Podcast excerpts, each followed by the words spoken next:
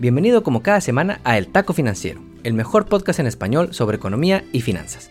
Yo soy Enrique Castro y en este podcast creemos en el poder de la educación financiera y cada semana te traemos un episodio nuevo sobre lo último que está pasando en la economía, los negocios y las finanzas y cómo esto impacta nuestras vidas. Hoy es lunes 16 de agosto y estamos muy emocionados porque te traemos la entrevista del mes con Perla Tames, una emprendedora latina que ha creado empresas en 13 industrias diferentes y es un ejemplo de éxito para la comunidad. Perla nos platicó sus inicios desde el sur de Texas, su primera empresa a los 21 años, cómo le hizo para tener a casi puras mujeres en sus empresas y qué está preparando para el mes de la herencia hispana. Y hablando del mes de la herencia hispana, te recordamos que estamos preparando una serie de testimonios y en el taco financiero queremos contar tu historia. Solo mándanos un audio de hasta un minuto donde nos cuentes quién eres, desde dónde nos escuchas y nos digas qué es lo que más te gusta de ser latino.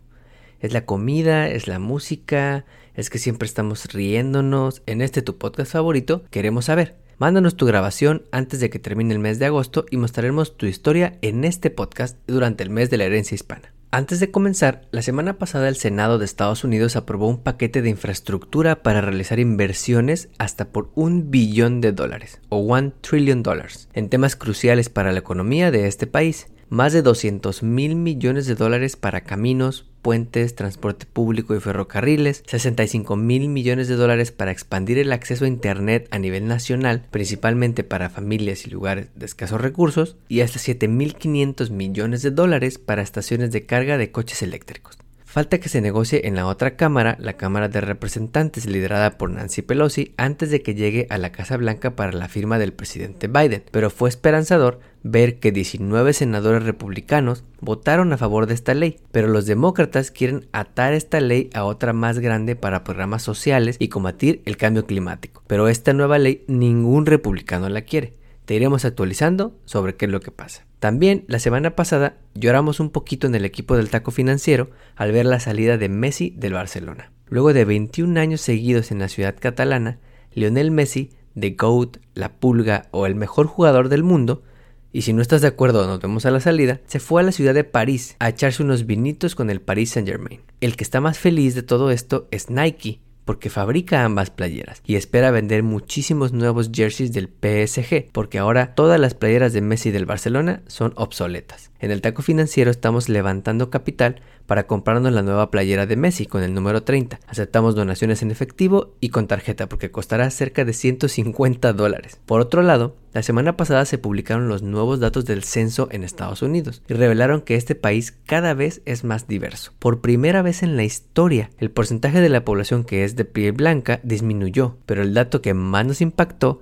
es que 51% del aumento en la población durante la última década vino de nuestra comunidad, de nuestra comunidad latina. En nuestro siguiente episodio te platicaremos más sobre estos nuevos datos y cómo estos confirman que los latinos somos el motor que mueve este país. ¿Cómo vamos con la pandemia? Los casos siguen en aumento, pero afortunadamente también la vacunación lo cual nos parece muy buena noticia. Nos enteramos que de las personas completamente vacunadas, la vacuna que más nos hemos puesto es la de Pfizer, con casi 90 millones de vacunas aplicadas. Moderna es la segunda, con cerca de 65 millones de vacunas, y Johnson Johnson lleva poco más de 13 millones. La buena noticia es que tanto la FDA como la CDC ya dieron su visto bueno para los booster shots que te platicábamos. En particular, para las personas con un sistema inmunológico débil. Los booster shots ya se pueden aplicar inmediatamente a cerca del 3% de la población que se estima que tiene este sistema inmune débil. La Pfizer a partir de 12 años y la Moderna a partir de los 18. Te compartiremos algunos videos del doctor Ilan Shapiro para informarte más al respecto. El doctor Ilan Shapiro es un excelente doctor latino con quien platicamos en este podcast el pasado mes de abril para que resuelvas todas tus dudas al respecto. Ahora sí, vamos a la entrevista con Perla Tames.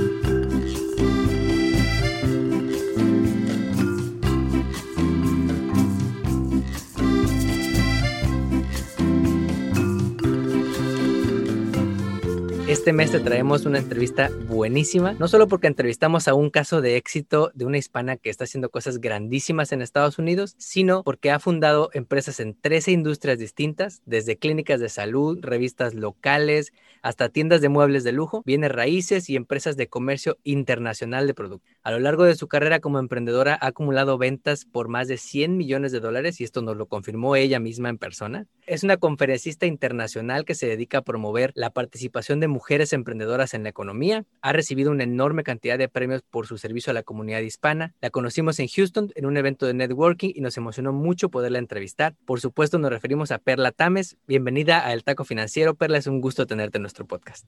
Hola, hola, público hermoso, gente bella. Un placer para mí, Enrique, estar compartiendo aquí con ustedes en el taco financiero. Y dale que me encantan los tacos. Yo como tacos de diario. De hecho, comiéndome un taco es cuando he hecho yo creo que mis ideas que me han causado mucho impacto y sensación económicamente. De eso se trata todo. Muchas gracias, Perla, por estar con nosotros.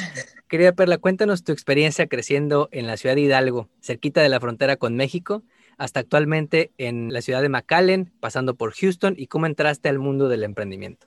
Sí, yo crecí en la ciudad de Hidalgo, Texas, es una ciudad fronteriza y yo recuerdo claritamente cuando tenía yo siete años y mi mamá, mi mamá venía de ser este, inmigrante en California y había estado acá como su experiencia de, sus años jóvenes, ¿verdad? 20, 21 años fue con la agricultura en California. Cuando se regresa al Valle de Texas, ella empieza a ser manejadora de un centro de vegetales y frutas.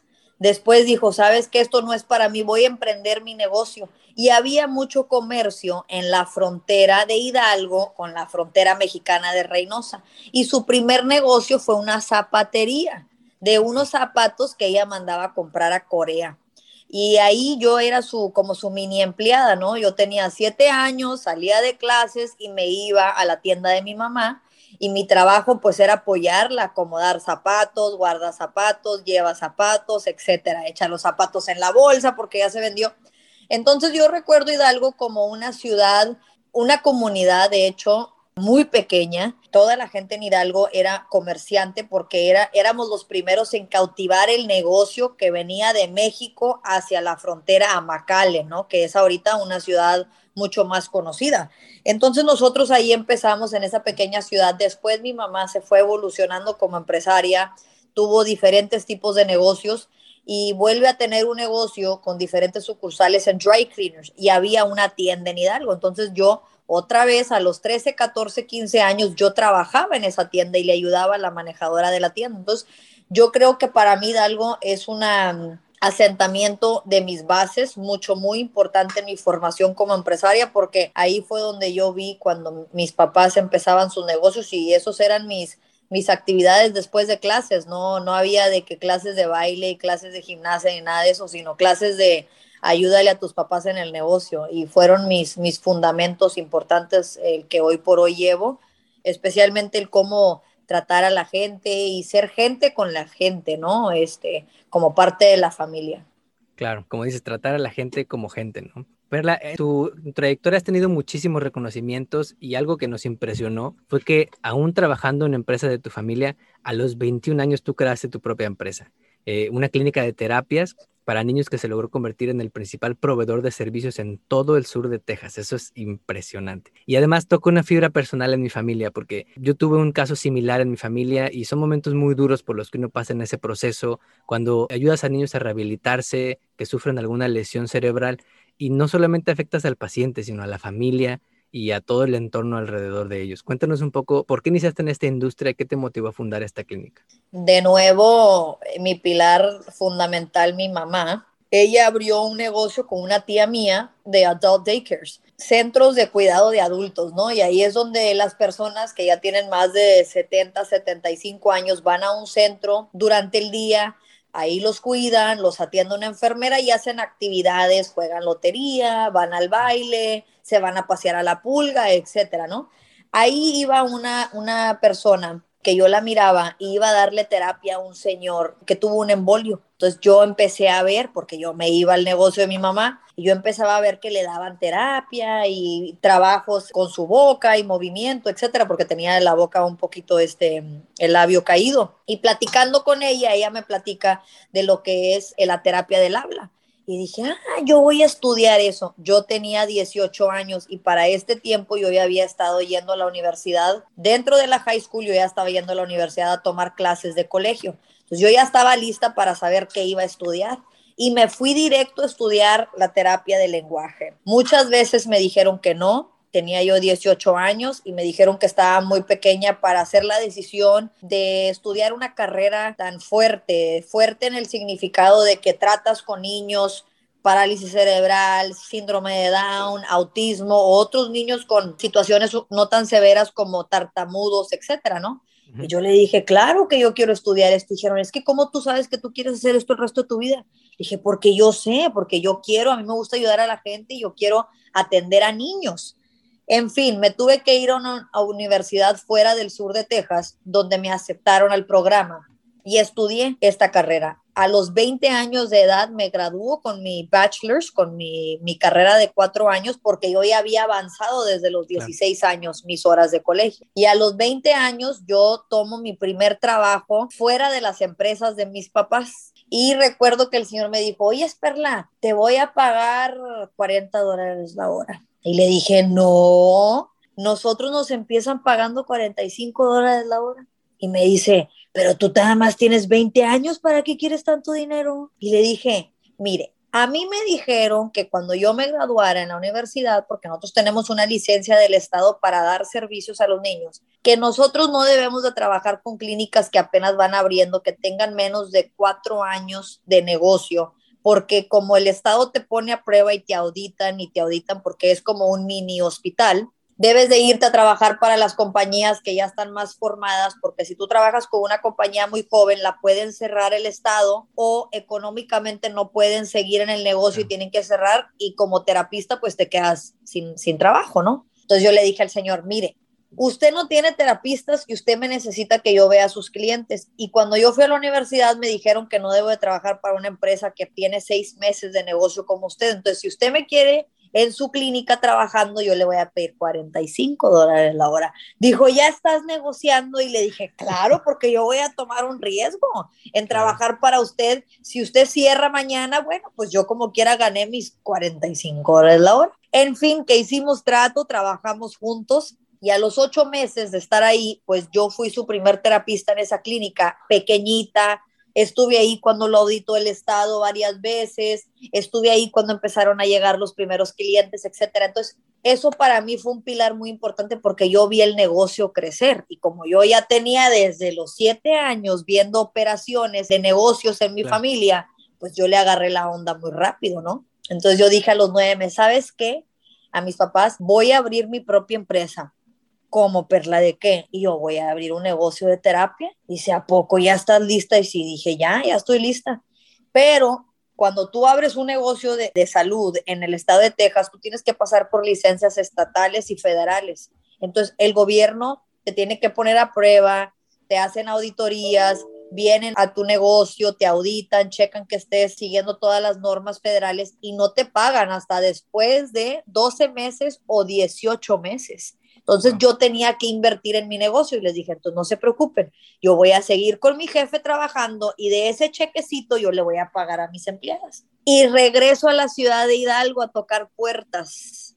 En la pequeña ciudad de Hidalgo, este, una tía y una amiga tenían unos centros de daycares y ahí había muchos niños. Y ahí hay niños pues que tenían autismo, que tenían síndrome de Down, otros niños que solamente tenían cinco años, seis años y no hablaban bien, etcétera. Y les dije, yo les ofrezco servicios de terapia en su daycare. Y me dijeron, pues sí, Perla, ven, porque acá nadie viene a atender a los niños. No hay nada, no hay ayuda. Le dije, no, hombre, de aquí es, somos. Ellas me abrieron las puertas y ahí empecé a atender mis primeros clientes. Y de mi trabajo con mi jefe, le pagaba a mis terapeutas. Pues ya tenía yo 21 años, me fue súper bien A la vuelta de año que ya había yo empezado mi negocio, voy de regreso y le digo a mis padres, ¿saben qué? Ya voy a abrir dos clínicas, o sea, dos edificios, dos perlas al mismo tiempo y le dije, sí, ya estoy lista, pero ahora necesito un préstamo. Ay, ¿cuánto necesitas? Bueno, y ellos fueron mis primeros prestamistas que me dieron un préstamo de 100 mil dólares y después de ahí necesitaba para completar el proyecto otros 100 mil dólares y fui al banco y seis bancos me negaron. Seis bancos. Seis bancos me dijeron, no, estás muy joven, tienes 22 años, no tienes reportes de taxas de tres años o más, etcétera. Pero una banquera mujer, amiga de mi madre, y mi mamá puso unas propiedades colateral fue la primera mujer que me dio mi primer préstamo de, de otros 100 mil dólares. Y con eso empezaste. Y con eso empecé y al año de eso ya estaba yo facturando, ese era mi tercer año de negocio y ya estaba facturando más de 6 millones de dólares al año y al cuarto año ya estaba generando más de 10 millones de dólares al año. Me encantó que dijiste que le pagabas a tus trabajadoras, porque una cosa que a mí me llamó muchísimo la atención es que tienes 99% de mujeres latinas en tu equipo de trabajo y eso lo escuché yo en varias entrevistas que has tenido y eso se me hace algo espectacular, porque además como sabes, en esta pandemia, pues las más afectadas han sido desafortunadamente las mujeres, ¿no? Y si lo descomponemos a nivel racial, las latinas todavía más. Se estima, Perla, que de cada dólar que gana un hombre blanco, las latinas ganan apenas 52 centavos. Y para mí eso es bien fuerte porque me pregunto cómo podemos empezar a cerrar esta enorme brecha al mismo tiempo que salimos de esta pandemia. Mira, yo siempre he manejado un lema que se llama usa tu carisma de mujer, pero piensa como un hombre. ¿Cómo? ¿Cómo es eso? Bueno, ¿por qué es que los... Em-, y, yo lo manejo en mi empresa y es por eso que tengo un éxito trabajando con mujeres porque yo les digo mi teoría y les digo, esto es lo que yo pienso, así es la cultura de mi empresa y mi tribu tiene que ser igual. Entonces, usa tu carisma de mujer. Como mujer nosotros tenemos ventajas. Somos amorosas, este, podemos hacer varias cosas a la misma vez. Somos muy empáticas, ¿verdad? Con las personas y somos muy positivas, quieren un mañana mejor porque por naturaleza nosotros damos vida. Y cuando tú das vida, tú quieres algo mejor para tus hijos. La mayoría del tiempo las mujeres somos progresistas porque por naturaleza damos vida y tienes que progresar un embarazo, una vida, tienes que sacar adelante tu criatura. Entonces yo le digo a las mujeres, usen su carisma de mujer, todo ese paquete, pero piensen como un hombre. ¿Cómo? Ok, cero dramas, cero dramas, cero dramas. Corten, saquen las emociones y los chismes. Eso es súper importante. Y ese ha sido un lema en mi empresa. Y por eso cuando me dicen, tú tienes 99% mujeres, sí. ¿Y cómo le haces? Porque las mujeres con, con el drama y que los chismes. No, no, no, no, no. Aquí no hay nada de eso. Tengo cero tolerancia para los chismes, cero tolerancia para las faltas de respeto y cero tolerancia para la fodonguez, porque también les digo, tenemos que andar arregladas y tenemos que andar bonitas. No, aquí no hay dimes y diretes, cero chismes, porque si yo me doy cuenta de una falta de respeto, un chisme, van a venir a mí y yo les voy a decir quién, cómo, por qué, cuándo, pruebas, este, quién observó, se va a hacer una corte aquí. Entonces, es mejor que cuando haya una situación entre mujeres, háblense, hablando se entiende la gente y con respeto y cordura. A ver, ¿qué fue lo que vistes tú? No, pues yo vi esto. Ah, mira, discúlpame que te falté el respeto, yo lo miré de esta manera y arréglenlo, porque si vienen a mí, yo voy a hacer una corte de esto y luego aparte se les puede terminar el trabajo.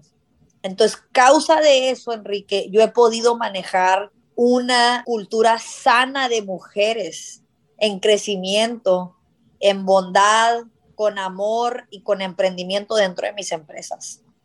Eso es más impresionante porque además no tienes solamente la clínica, tienes empresas en 13 industrias, entonces tienes equipos de trabajo en distintas industrias, en distintas ciudades, de distintas generaciones. ¿Qué otro consejo le darías a las personas que tienen un negocio y te están escuchando? ¿Qué cosas que deben de evitar a la hora de crecer sus equipos o a la hora de crecer sus empresas? Bueno, yo he hecho, mm, ya he perdido la cuenta, pero más de 17 startups en tres industrias Solamente estoy activa ahorita en seis industrias, pero he cometido errores, porque los errores son lecciones de, de emprendimiento, ¿no? Y eso son las pérdidas. Y no hay mejor lección que negocios fallidos. Si no entendiste la lección, entonces estás en el negocio equivocado, ¿sí? Porque el punto es aprender la lección para que no lo vuelvas a hacer.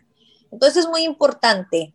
Yo he evaluado, yo tengo una maestría en administración de empresas, pero yo he evaluado por qué he perdido en X, Y, Y negocio, ¿no? ¿Por qué? Porque yo le digo a un em emprendedor, siempre estudiate, siempre sea afín con quién eres, qué quieres y por qué lo quieres. O sea, siempre tienes que estar tú en tu papel de por qué lo estás haciendo, para que no pierdas el foco de qué te va a llevar a la meta. Entonces, por ejemplo, yo tuve una mueblería de muebles finos, o sea, muebles caros, ¿verdad? Entonces, para tú tener un negocio de muebles finos, pues te tiene que gustar la industria del fashion, te tiene que gustar las ventas, te tiene que gustar negociar, te tiene que gustar eh, estar de acuerdo que a veces si tus muebles no se están vendiendo, la mayoría del tiempo tienes que darle un descuento a la gente, etcétera,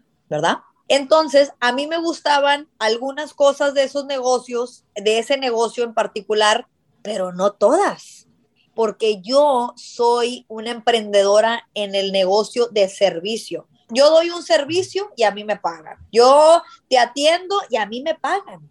Pero cuando yo hice el negocio del, del, mueble, tú puedes tener un mueble que tú compraste y lo puedes tener ahí sentado seis meses y no se va a vender. Y si viene un, un cliente y lo quiere comprar, pues tú tienes que negociar para darle un descuento, etcétera, ¿no? Entonces yo no estaba como que muy afín con esas situaciones. Y cuando pasó un, un proceso que se bajó la economía en, en, en McAllen, este, yo tenía que dar descuentos. Yo no estaba lista para eso. Entonces, ¿qué pasó? Pasa, esa es una larga historia, pero el, el fin era que yo no estaba preparada para las altas y las bajas de ese negocio. ¿Por qué? Porque yo no estaba afín con con las ventas, con los descuentos, con que tienes mercancía de inventario sentada ahí meses, o años. Yo, yo no estaba impuesta a ese negocio. Entonces, ¿qué pasó? Cuando se vino una dura en ese negocio, para mí fue más fácil cerrarlo. Hacemos una venta de liquidación, no me gustan este tipo de negocios y este tipo de operaciones y cerré. Entonces, si yo hubiese hecho un estudio de mercado para el negocio, pero un estudio de perla compaginado con las operaciones necesarias de este negocio, yo no hubiera invertido en el negocio. Ahora yo ya sé eso. Entonces yo siempre le digo a los emprendedores, cásate con un negocio que vas a estar ahí en las buenas y en las malas. Porque si tú no estás listo para estar en las malas, malas, malas, cuando se venga una mala chiquita, lo vas a soltar. Entonces todo el trabajo y todo el dinero que has invertido lo vas a perder. Claro, como decimos en México, ¿no? Echando a perder se aprende. Sí. Con las lecciones se aprende más.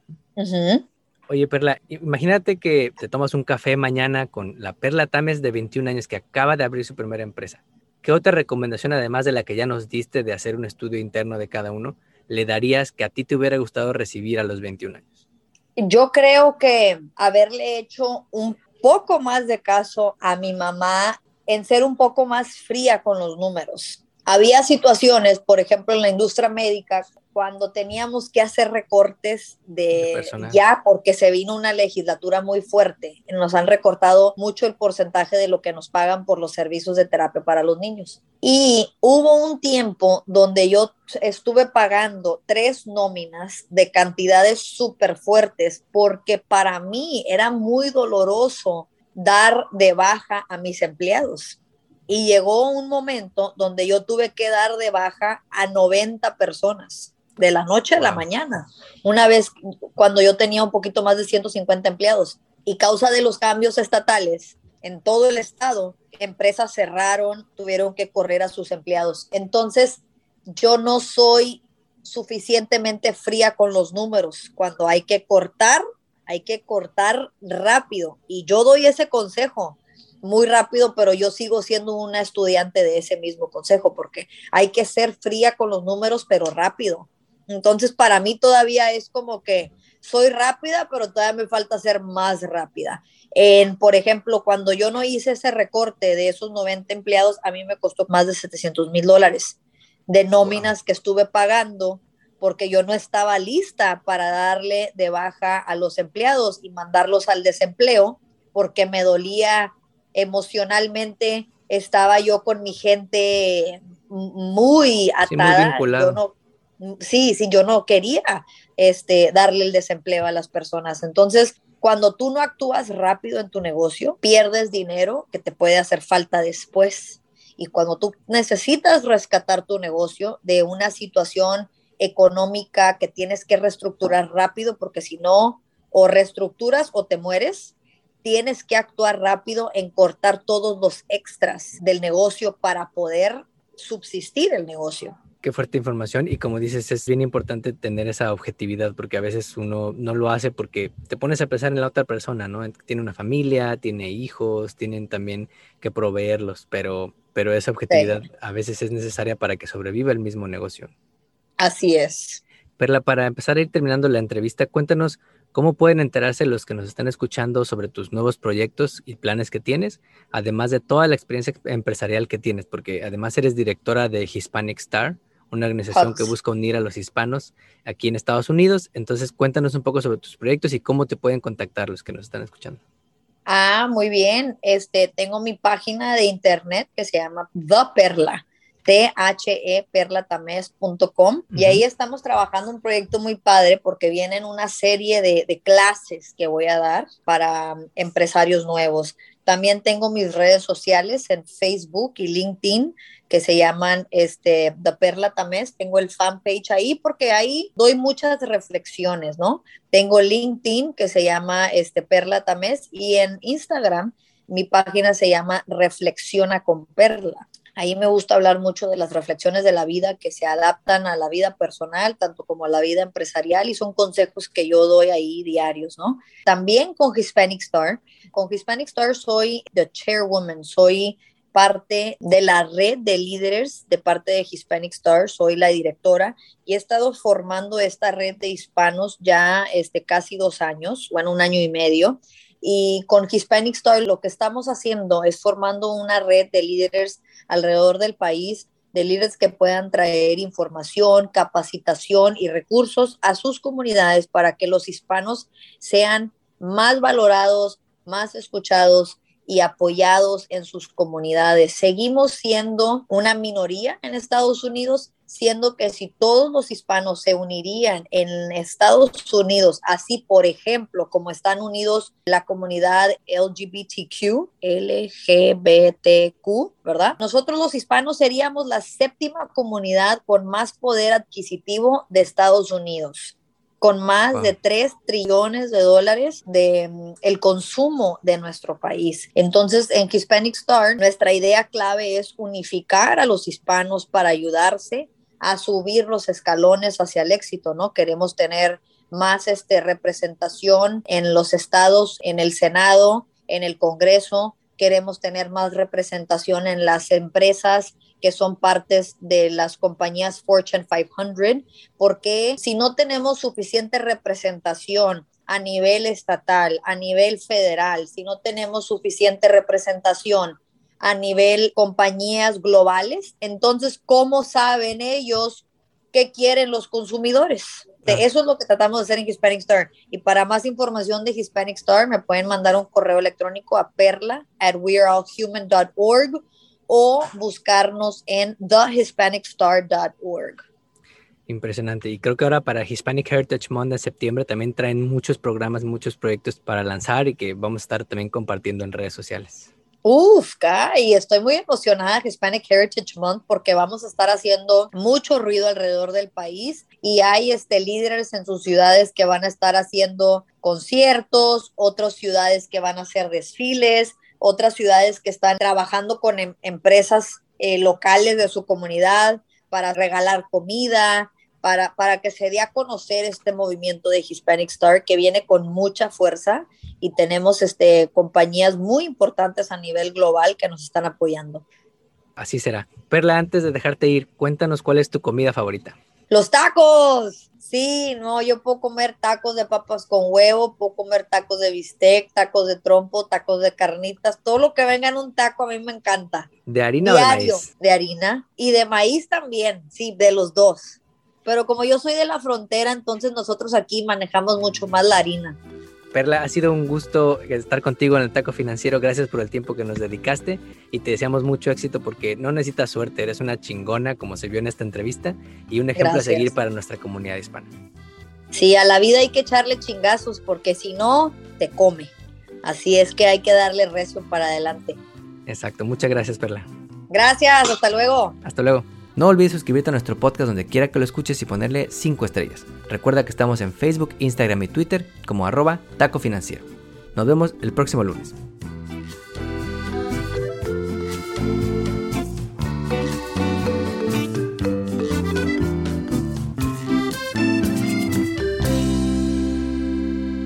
El podcast que acabas de escuchar, El Taco Financiero, refleja la opinión exclusiva del presentador o sus entrevistados y no representa la opinión de patrocinadores o terceros. El podcast tiene el objetivo exclusivo de informar y no busca promocionar la compra de acciones de empresas en específico. Tampoco es un reporte de investigación y no representa consejo legal o financiero.